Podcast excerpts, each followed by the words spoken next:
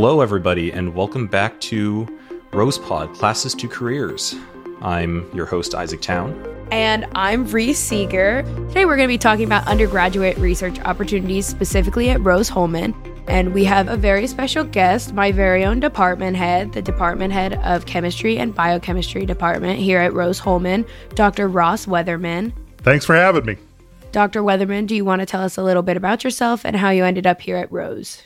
Yeah, so my name's Ross Weatherman. I have a PhD in chemistry. I'm a native of Indiana. I grew up just north here of Terre Haute, and I went to college thinking I was going to become a doctor. I was going to be an MD, and so I went to Wabash College as an undergraduate as a chemistry major because I thought that was going to be the easiest route to be in a pre med. And then I took organic chemistry my sophomore year, and it sort of opened my eyes to how they discover medicine and how they sort of invent new drugs. And to me, then I was just totally hooked on I want to be involved in sort of the research and discovery side of pharmaceuticals. So then I got my PhD. I went to get my PhD in chemistry at University of Wisconsin Madison. And then after that, I went out to San Francisco and worked at the University of California, San Francisco, which is a, the medical center for the, one of the major flagship med centers for UC. And I was an American Cancer Fellow there for the American Cancer Society. And we we're working on the discovery of new breast cancer drugs in the College of Pharmacy. So, so then how did I end up at Rose-Hulman? Well, I still love to teach. And sort of my first route, though, did not land me in Rose-Hulman. I went to Purdue University, so I was a professor there for eight years in the Department of Medicinal Chemistry and Molecular Pharmacology, where I ran a research group. I had 10 graduate students, I had external funding, did all the things that you needed to do. And we were again focusing on discovering new breast cancer drugs. And then I realized that what I really loved more than that graduate level research with graduate students was finding excited undergraduates who say, I want to discover something, right? I want to learn something new and then sort of show them how to do that, like the, how to start that process. So, so I decided I wanted to focus on a place that would still let me do the kind of research that I've been doing at Purdue, but do it at the undergrad level. And at the time, Rose-Hulman was hiring, and so I moved here in 2009, and I've been working on you know teaching chemistry and biochemistry, as well as having research students. I've probably had 40 to 45 undergraduate researchers who've worked for me since 2009. I became department head four years ago, but I still managed to keep an active research group. I mean, obviously, you're super involved in research. How do you think research opportunities set up students for the future? Like, you know, what's the benefit of doing research in college? So I think there's a couple benefits. One is obviously if your career goal is to be a researcher, you want to go out and investigate something new. You want to be whether it's looking at pharmaceuticals like I do or or looking at, you know, various sorts of biology or physics and in engineering as well. If you're interested in sort of, I want to discover new things, I think that is an obvious connection. You get to start doing that here and you get to do it on real problems, right? But even if you're not, if you think, I, I don't want to be a researcher, but what research allows you to do because you don't know the answer, right? So a lot of times people in high school, they'll work on problems and the answer, did I get it right or did I not, right? And so when you do research, the answer is, I don't know. Nobody knows. Nobody in the universe has ever known this, except now you do potentially. Because you're going to have those issues, and regardless of whatever career you go into, where you're not going to know the right an- you're not going to there's not a right answer. And so the question is can you design or can you think about the problem in a way that gives you a conclusive answer? And that's really at research what you're trying to do is get conclusive answers and that fires all sorts of brain cells in there and gets all sorts of things going. So it's useful for just about anybody. But again obviously if you're going to be research it's basically training wheels for what you're going to want to do. Yeah for sure. I've done a little bit of research here at rose and even if it I'm actually in the middle jumping between professors and who I'm researching with. And I, I agree that it's definitely led me to think about things in different ways in terms of when bringing my internships into that, when I've been doing research these past couple of summers, it's been a lot of you don't really know what the answer is, go out and find one. Like you read the papers, you make your implementations, you test various things, you tinker with it, you realize, oh, maybe this is why XYZ is happening. Maybe if I change this, something different will happen. I think you're absolutely right in terms of the the different problem solving skills and things like that it brings to the table, regardless of what you're doing. But uh, it can also be really satisfying, right? I mean, there's almost nothing better than if you love that satisfaction of I figured something out, right? You can just say I'm I'm so smart, I figured something out, right? And so that's that's an addictive feeling, right? Because a lot of times you're you're not, you're wrong, right? I mean, it's part of the process. You're not always going to be right. A lot of times you're going to come up with an idea and it's not going to be a good idea, and that's okay. It's fine, you know. It's kind of if people like puzzles, right? It can sometimes be frustrating because the answer may not be there, right? You may not have an answer book to look in the back and find out what it is. At the same time, it's so intellectually satisfying when something works well. Absolutely, absolutely. Yeah, and it's interesting to hear like Isaac, I I didn't know you did research. That kind of transitions us into a question of like when people hear research, you think straight science. Even I personally feel like when I think research, but I feel like I see so many of our like engineering majors and our technology majors like doing research. Dr. Weatherman, you're more science related, but can you speak just a little bit about like what type of undergraduate research projects are possible in engineering, math, technology, you know, things other than science? Yeah, so I think the thing that's really appealing about working at a place like Rose-Hulman is that first of all, it's almost kind of a vibe instead of sort of there's not like a formal definition. The formal definition we have when it comes to giving you a grade for it is it usually needs to be something that we're not already teaching. But typically it's an open-ended question, right? And so there are lots of open-ended questions where people could be, you know, in engineers, we have lots of engineering students that are that might be trying to adapt a certain process. So for instance, in chemical engineering, we have a number of students that are trying to develop maybe more environmentally friendly methods of doing things that, that are already done in industry. Mechanical engineers might be designing a new type of device to measure maybe a vibration or something like that.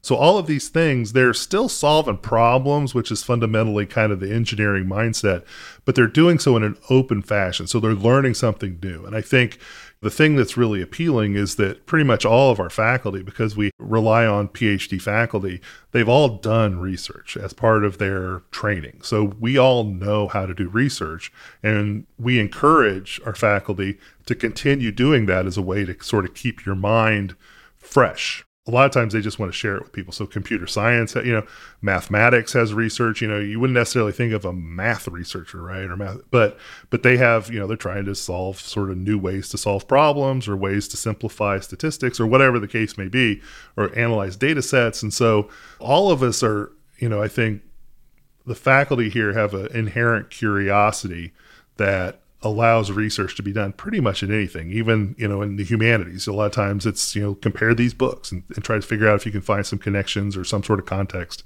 based on history. So it's really an exciting because these are the sorts of conversations you get into people where you realize they're an expert in something that you know nothing about. And it's just fascinating to talk to them and learn all about it. And just kind of add on to what you were saying, Reese. So the research I, I did initially that actually was more science based. It was reading in like brain signals, EEG, and then processing that to see if you could tell the difference between certain events, things like that. So I think something to keep in mind for all the future researchers out there is that there are a lot of fields that are multidisciplinary. Because I mean, I'm, for example, I'm a computer engineering major who wants to do biomedical engineering related things in the future. So I'm taking, in the moment, I'm in neural and endocrine physiology as a computer engineer. If you have an interest in something, talk to somebody about it ask some questions. And once you start finding those people you need to talk to, a lot of opportunities can open up that way. Yeah, and I think it's it's definitely like a good baseline, obviously, but I feel like you can go almost anywhere with any major here at Rose. I just feel like there are endless amounts of opportunities and careers that everybody is going into. And there's a lot of people who tend to go towards research. I feel like research is a big one, biotech is a big growing one. Dr. Weatherman, do you have any advice for people like coming in on just kind of like how to get into research? Are there things they should do before coming into college to help them? Anything like that in general? Any advice overall? Yeah. So let's say you're a high school student who knows they really love to try research. And, you know, Rose-Hulman is built that we can have research experiences right away, regardless of your major. Now, you know, the advice is that for every student, mm, maybe not. Sometimes you might want to wait a quarter just to make sure you know what it's like to be in college before you then sign up for a research project. Because one of the things that always is true of research, and my wife reminds me of us all the time because she's waiting for me to come home sometimes. It's like sometimes it takes longer than you think it's going to take. Yeah. You end up, so you say, oh, yeah, this experiment will be done by five o'clock. And all of a sudden I'm like, well, I might be home at six. So as a freshman, you know, it's, it's one of those things where I think maybe a quarter, just kind of wait and see. But in terms of the things you can do now, let's say you're really excited. I mean, you know, there are high schoolers that do research opportunities, right? So Rose-Hulman offers Operation Catapult. A lot of those have research projects built into them. Project Select has it as well. It's the same sort of as, as any college preparation. So, sort of the more information you can have if you're taking AP courses and things like that, that'll help you sort of advance. Because it obviously, the research projects, you know, that we offer freshmen, a lot of times we have to sort of cut some corners because there's going to be some stuff you don't know, right?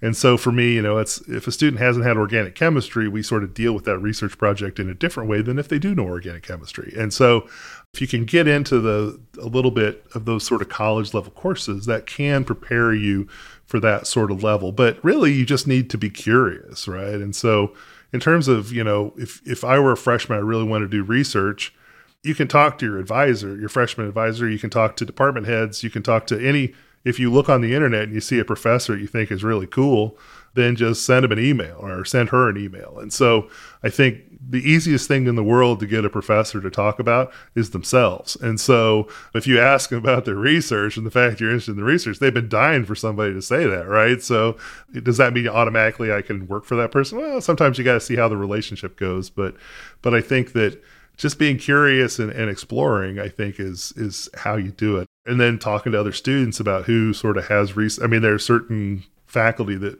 have a bunch of research students. And so you can kind of join sort of a little community, a little group of people that are all working together. And so just kind of depends on what you're sort of looking for. But again, just sort of curiosity, exploration, and then science and math classes, right? So that'll be great. Yeah, for sure. Something I, of course, we're both tour guides, hence the whole admissions podcast something I always tell people when we walk through Myers, where a lot of the the labs are for research and things like that. I tell people if you're interested in something, look on the website. Every professor that has a profile on there has their research interests, and if they're interested, send an email. The worst thing they can do is say no. Yeah. Exactly. And then you can get some more of the skills, things like that, and go back into it. And you're absolutely right that there is kind of a community because at one point or another, you know someone who does research. They talk about it. And I know when I was initially trying to figure out how everything worked, I talked to some of my upperclassmen about how do you actually get involved in this? Is there kind of like a process or any of these things? And they gave me some recommendations, and I kind of went forward with that. So there's that degree of advocating for yourself when it comes to actually going and talking to people. Other than that, you're right that curiosity's curiosity is fun. yeah. Yeah. And you know, and I will say that, you know, so so I used to teach at Purdue, right? And so people often ask, like, okay, what's the difference between Purdue and Rose-Hulman? And I said, you know, being able to go into a professor's office at Rose-Hulman and ask them, hey, I'd like to do research with you, is a lot easier than to go into a person's office at Purdue, right? At Purdue, you're going to have to go through all sorts of other people, and they're going to have a lot of, you're not actually going to work with that professor. And so I think, you know, it, it's kind of a unique feature of how I think Rose-Hulman wants to be so engaged with the students that you'll always get an audience. Now, whether or not it turns into a research project is kind of going to depend, right? Yeah, I agree with that. It's good that Rose is very research focused, I feel like, and its small size definitely helps. You know, we're majority undergraduate, while I mean, we offer, we do offer graduate, but I feel like there aren't too many. I don't know the exact numbers. I don't know if either of you guys do. Depends on the department. So some departments yeah. have more master students than others. I, I, would say it's it's generally a small percentage. It's you know less than ten percent, probably five percent. Do you think that's like a benefit? Do you think it's better to do undergraduate research at an institution that is more undergraduate focused, or do you think it really matters when it comes to things like that? Uh, it depends a little bit on the kind of person you are. So they do great research at these large institutions, right? But remember that those are the real priority there is graduate students and postdoctoral scientists and things like that that are doing that research. Now, they encourage undergraduates to do it. And so there's this huge plethora of projects you could potentially work on. But again, you're not the priority, right? Yeah. Training you on how to do re- so. What you usually do is you get paired with a older graduate, a graduate student, or a postdoc. You don't really see the professor maybe ever. And I mean, I've, I know this because I had undergraduates that work for me at Purdue, and you know, and the reality is, is I, I liked having them, but I didn't interact with them hardly at all. Here, we are specifically training on you. Now, the downside is is that, you know, we have fewer faculty that do research just because we're a smaller college, right? So Purdue hmm. has 5,000 faculty that do research or whatever, 2,000 and we have 200, but at the same time what we give you is you're working directly with the professor. It's really directed at undergraduate and sort of developing those skills. So sometimes, you know, you can have a great undergraduate research experience at big schools. And we even encourage our students during the summer to maybe try to find an internship at one of these big schools just to see what it's like. It's an exciting place. I mean, I, I really enjoyed working at Purdue in terms of there's always something really exciting happening, like, you know, that was going to be on the news like that night or something because it was such a cool discovery. But you never, the personal touch part of it was sort of missing. And so I think that that would be why I think undergraduate research at an undergraduate institution is so appealing. Yeah, especially while you're trying to figure out.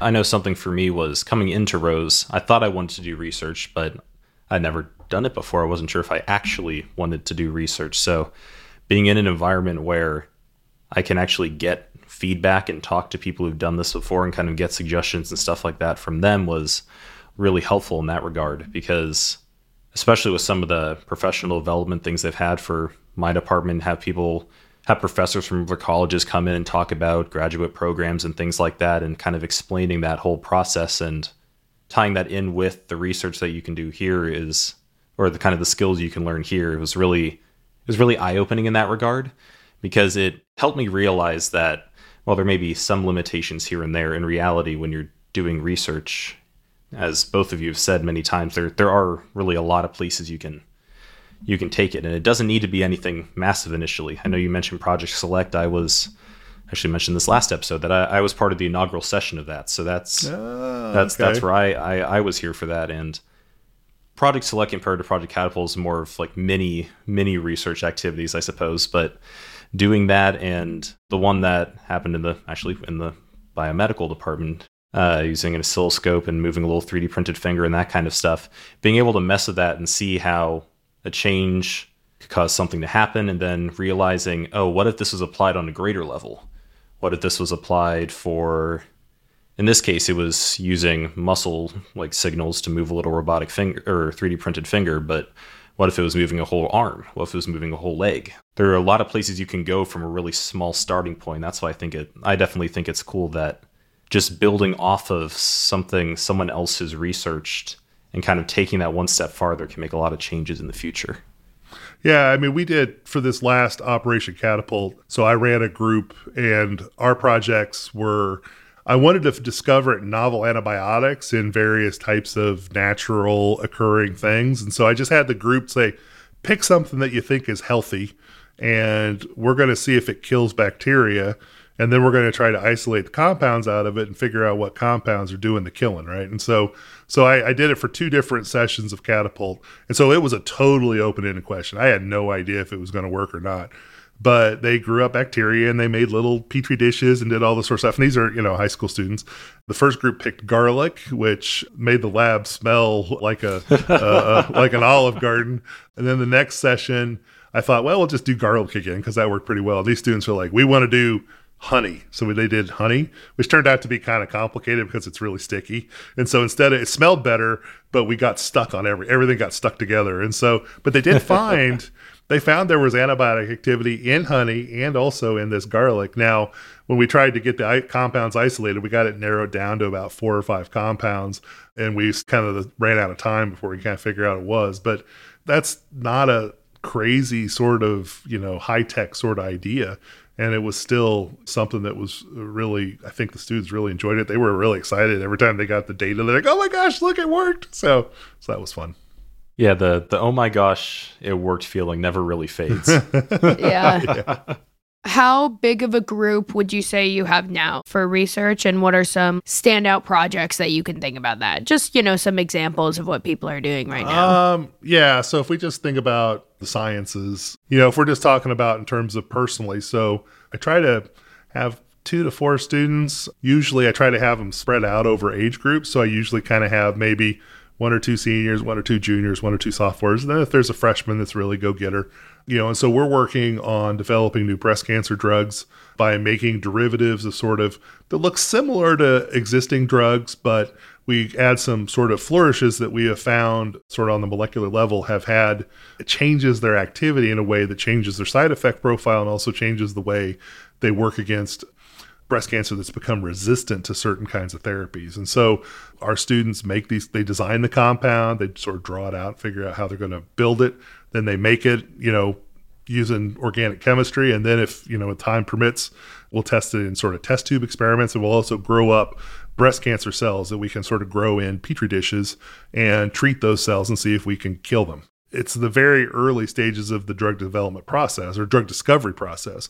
And so that's similar to sorts of things that happen, you know, in research companies and all sorts of things where we're trying to do that. So Dr. Poland in the chemistry department, so she has been working on ways to convert carbon dioxide into reusable materials such as polymers, right? So so if the idea can you sequester that carbon dioxide in some form that allows you to then use it. So for instance, could we take CO2 and make it into plastic, right? And so it would help sort of with two problems, right? So the fossil fuels going into plastic and also the fact that we have excess CO2 levels that we have to need to deal with.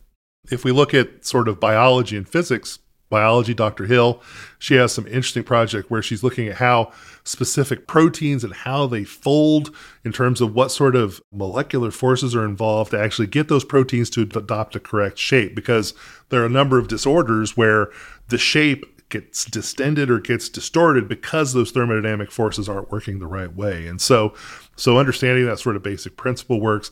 Physics has a ton of great projects looking at developing quantum computing and various kinds of new laser based switches and devices. And so it's really exciting to see, you know, chemical engineering.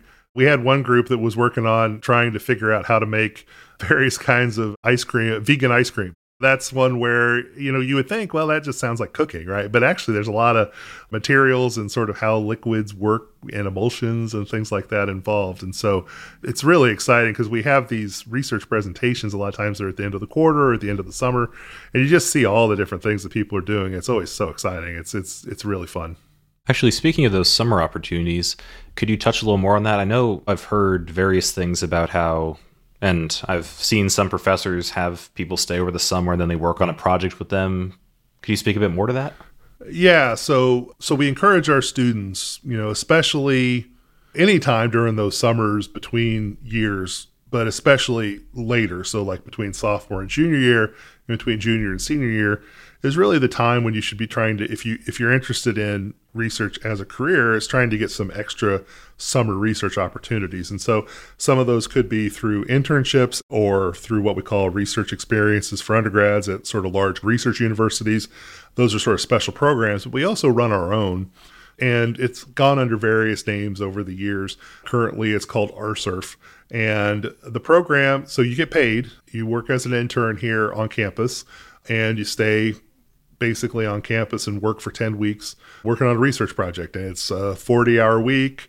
We try to have some fun activities, canoe trips, and things like that. There's usually all sorts of people on campus because of camps and all sorts of stuff. So it's it's not too dead around here during the summer, but then that's an opportunity to really spend a lot of time on a project. So when students get that sort of summer opportunity, it can really be helpful. Sometimes they could even get a scientific publication or a scientific poster that they can present at a national meeting out of those sorts of meetings. And so different professors will sort of do it in different years. Chemistry and, and the sciences typically have been really active during the summer, but all departments usually have at least one or two faculty that are taking summer students. And so that sort of starts coming out and sort of, you know, end of March and things like that, or end of February, that we see those sort of opportunities being announced, and people are still trying to figure out their summer plans, and so so usually we're just sort of in the mix that if they don't necessarily get that internship they were looking for, or they just really want to work on this particular project with with a professor,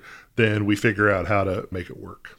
Very cool. Yeah, I think we can somewhat start wrapping up a little bit. Any last closing statement, advice, anything that you feel wasn't said or you want the demographic, you know, mostly incoming students yeah. or people in high school to hear or to know about research opportunities at Rose and just in college in general? Yeah, so what I would say is that it's okay if you don't know what you want to do. And it's okay if if it sounds like it's something you might be interested in, but you're not sure, and it's like, well, I don't know, you know, I don't really, I can't imagine myself being like that guy I see on TV pretending to be a researcher. Maybe he actually is a researcher, right? But the reality is, is that everybody starts somewhere, and so if you've just been interested in how things work, and again, you don't once you start it, you don't have to keep doing it. Some people start doing it, it's like, man, nothing ever works, and I just get frustrated because even if it works once out of ten times I expect it to work nine out of ten times, and it's like, well, at least it, you know. So that's it's it's a mentality that some people have and some people don't. So just try it. You know, it's okay. It's it's low stakes. You could probably learn something.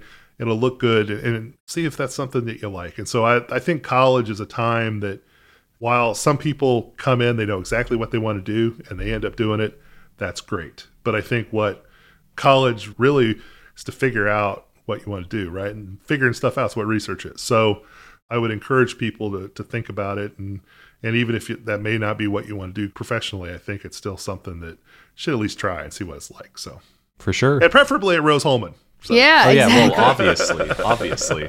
Yeah. Well, thank you very much, Dr. Weatherman, for taking time out of your, I'm sure, very busy day, from what it sounds like, to spend some time and answer some of our questions. We really appreciate it. Oh yeah, my pleasure. My pleasure. And if people have questions or listen to this podcast, your vast audience, and have questions they want to send, you know, you can find me on the internet if you just look up Ross Weatherman, just like the TV guy, Weatherman. um, at Rose-Hulman, you'll find me and you'll find my picture and my address and email address and all that stuff. So, so just contact me and I'll be happy to help you out. Yeah. You're famous. You're all over Rose-Hulman. I, am all over the internet. I don't know if that's good or not. So uh, yeah. Well, it seems it seems in this case like that's a good thing. Okay. And for everyone listening, thank you so much for spending your time with us. We hope you enjoyed learning a little bit about research, undergraduate research that you can do, especially at Rose, and how just Rose as a whole fits into that equation about how research can help you with a STEM career. Don't forget to subscribe to the latest episodes as well as follow us on Instagram. We're pretty easy to find, just like Dr. Weatherman, just at Rose-Hulman. We look forward to seeing you in the next episode of Rose Pod. Thank you for listening. Thank you, everybody. Until next time. Peace out.